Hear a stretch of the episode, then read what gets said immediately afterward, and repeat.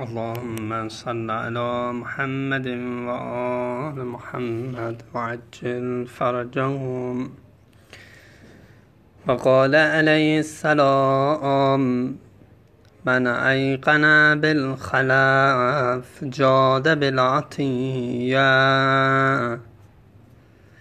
حکمت 138 نهج البلاغه. فرمودن کسی که یقین به خلف داشته باشه این, این که هرچی می انفاق می‌کنه خلیفش جاش میاد جاش پر میشه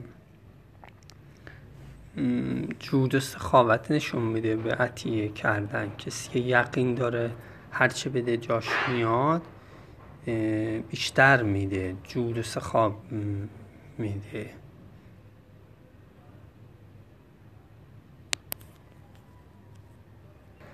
در سوره مبارکه سبح هست که قل ان ربی یبسط الرزق لمن یشاء من عباده و یقدر له. بست و قبض روزی ها دست خداست. بگو که پروردگار من این کارو می‌کنه. و ما انفقت من شیء فهو یخلف. آنچه که شما انفاق می‌کنید اون یخلف و جانشینش می‌کنه. برای جاشو پر می‌کنه و هو خیر و رازق و اون بهترین روزی رسونه. دو تا ملکی هست که حرفشونه. اللهم اعت کل کل کل منفق خلفا و آخر و یقول اللهم اعت کل ممسک تلفا.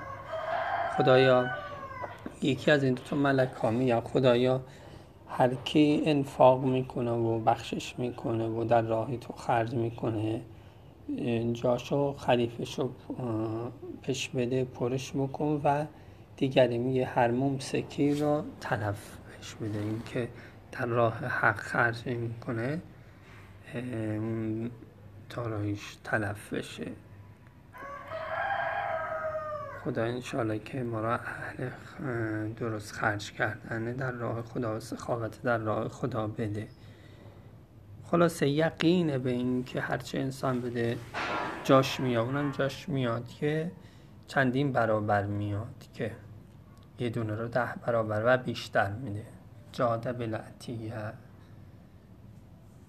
فرض کنی بچه ای هست. پدرش گفته هر چی شما به دوستت بدی نمی‌دونم تر راه خدا بدی من بد میدم و بلکه بیشترم بهش میده. خب در این صورت جاده بلعتیه یه مقداری ما یعلمون ظاهر من الحیات دنیا شدیم فقط ظاهر رو می‌بینیم. اگر چشممون باز باشه یعنی دقت بیشتر بکنیم از ظواهر رد بشیم اون خلف ها رو ببینیم. خدا چجوری خلف می‌کنه چجوری دفع بلا می‌کنه چجوری همون اموال دنیایی رو بیشتر میده. و دامنه روزی رو خیلی وسیع تر ببینیم. دوست ها را جز روزی بدونیم. دوستی ها و اخلاق. و, خیلی چیزایی دیگه رو جز دوستی مهربونی ها رو جز دوستی بدونیم. جز روزی بدونیم ببینیم که واقعا خداوند پر می‌کنه. فهو و یخلفه.